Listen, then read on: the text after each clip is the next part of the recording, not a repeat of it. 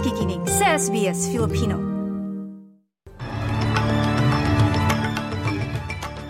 Sa ulo ng mga balita, limang patay sa gitna ng matinding pag-ulan sa iba't ibang bahagi ng East Coast ng Australia. Cost of living pressure nakaapekto sa sales ng Boxing Day. At sa Pilipinas, tourist arrival sa Boracay sumampa na sa dalawang milyon.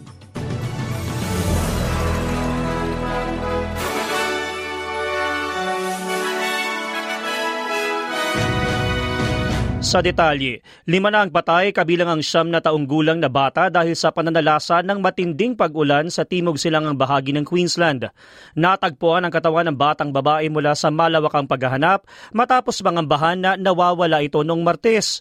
Isa namang labi ang natagpuan din sa Morton Bay matapos ang isang aksidente sa bangka. Samantalang isang babae ang nasawi sa Regional Victoria nang magkaroon ng flash flooding sa isang campgrounds.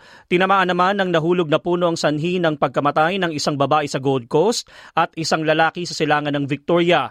Ayon kay Angus Hines ng Bureau of Meteorology, magpapatuloy ang masamang panahon hanggang Miyerkules ng gabi.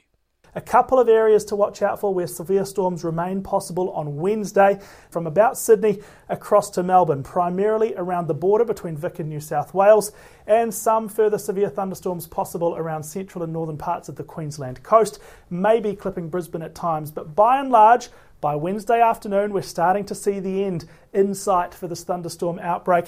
We will see a slight easing trend to the conditions by then. Natagpuan ang isang katawan ng lalaking tinatayang nasa 30 anyo sa bagong bukas na beach sa kanluran ng Sydney. Ito ay matapos ang search and rescue ng emergency services kahapon nang makatanggap ito ng tawag dahil may nakitang isang lalaking lumubog sa tubig at hindi nakitang umahon. Nagtulong-tulong ang tatlong rescue boats at dalawang helicopter at pulisya habang sinira ang nasabing man-made beach na kakabukas pa lamang ng isang linggo. Sa ibang balita, inaasahan ng Australian Retail Association na papalo sa 1.6% year-on-year ang pagtaas sa sales sa kasagsagan ng Boxing Day sa pagitan ng December 26 hanggang January 15, kung saan tinatayang aabot sa 23.9 billion dollars ang magiging sales. Ayon kay Chief Industry Affairs Officer ng nasabing grupo na si Flor Brown, nakaapektuhan niya ang cost of living pressure sa paggasta ng mga consumer. The cost of living crisis is very real. Retailers are very conscious of that. That's driven a lot of the bargain offerings this year. Uh, and it is affecting spending. So we're finding that spending overall has been subdued in the last few months. Uh, we're pleased to see that uh, Christmas spending and post Christmas spending slightly up on last year. Of course, there's price inflation, uh, extra supply chain costs in that number. Uh, so it, it, it's a good result overall. Balita naman sa Pilipinas, sumampa na sa 2 milyon ang turistang bumisita sa Boracay na mas mataas sa target na 1.8 million. Ito ang naging bilang hanggang 15 ng Desyembre sa pahayag ng lokal na gobyerno ng Aklan. Sa ulat ng ABS-CBN News, siniguro ng LGU na may sapat na security officials at mahigpit na ipapatupad ang pagkontrol sa bilang ng mga turista lalo pat patuloy ang dagsa ngayong Kapaskuhan sa nasabing isla.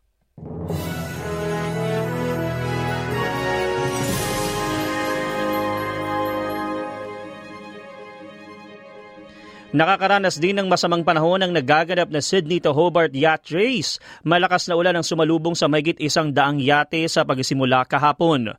Ayon kay Gabriel Woodhouse mula sa Bureau of Meteorology, matindi ang magiging panahon sa unang dalawang araw ng torneo.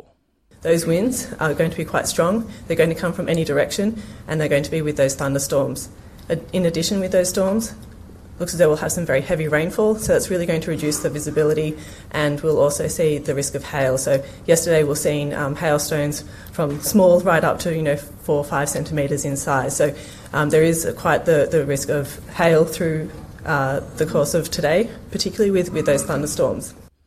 Samantala sa palitan ng salapi mula sa Bangko Sentral ng Pilipinas, ang isang US dollar may papalit sa 55.68 pesos, habang ang isang Australian dollar naman katumbas ng 37.87 pesos.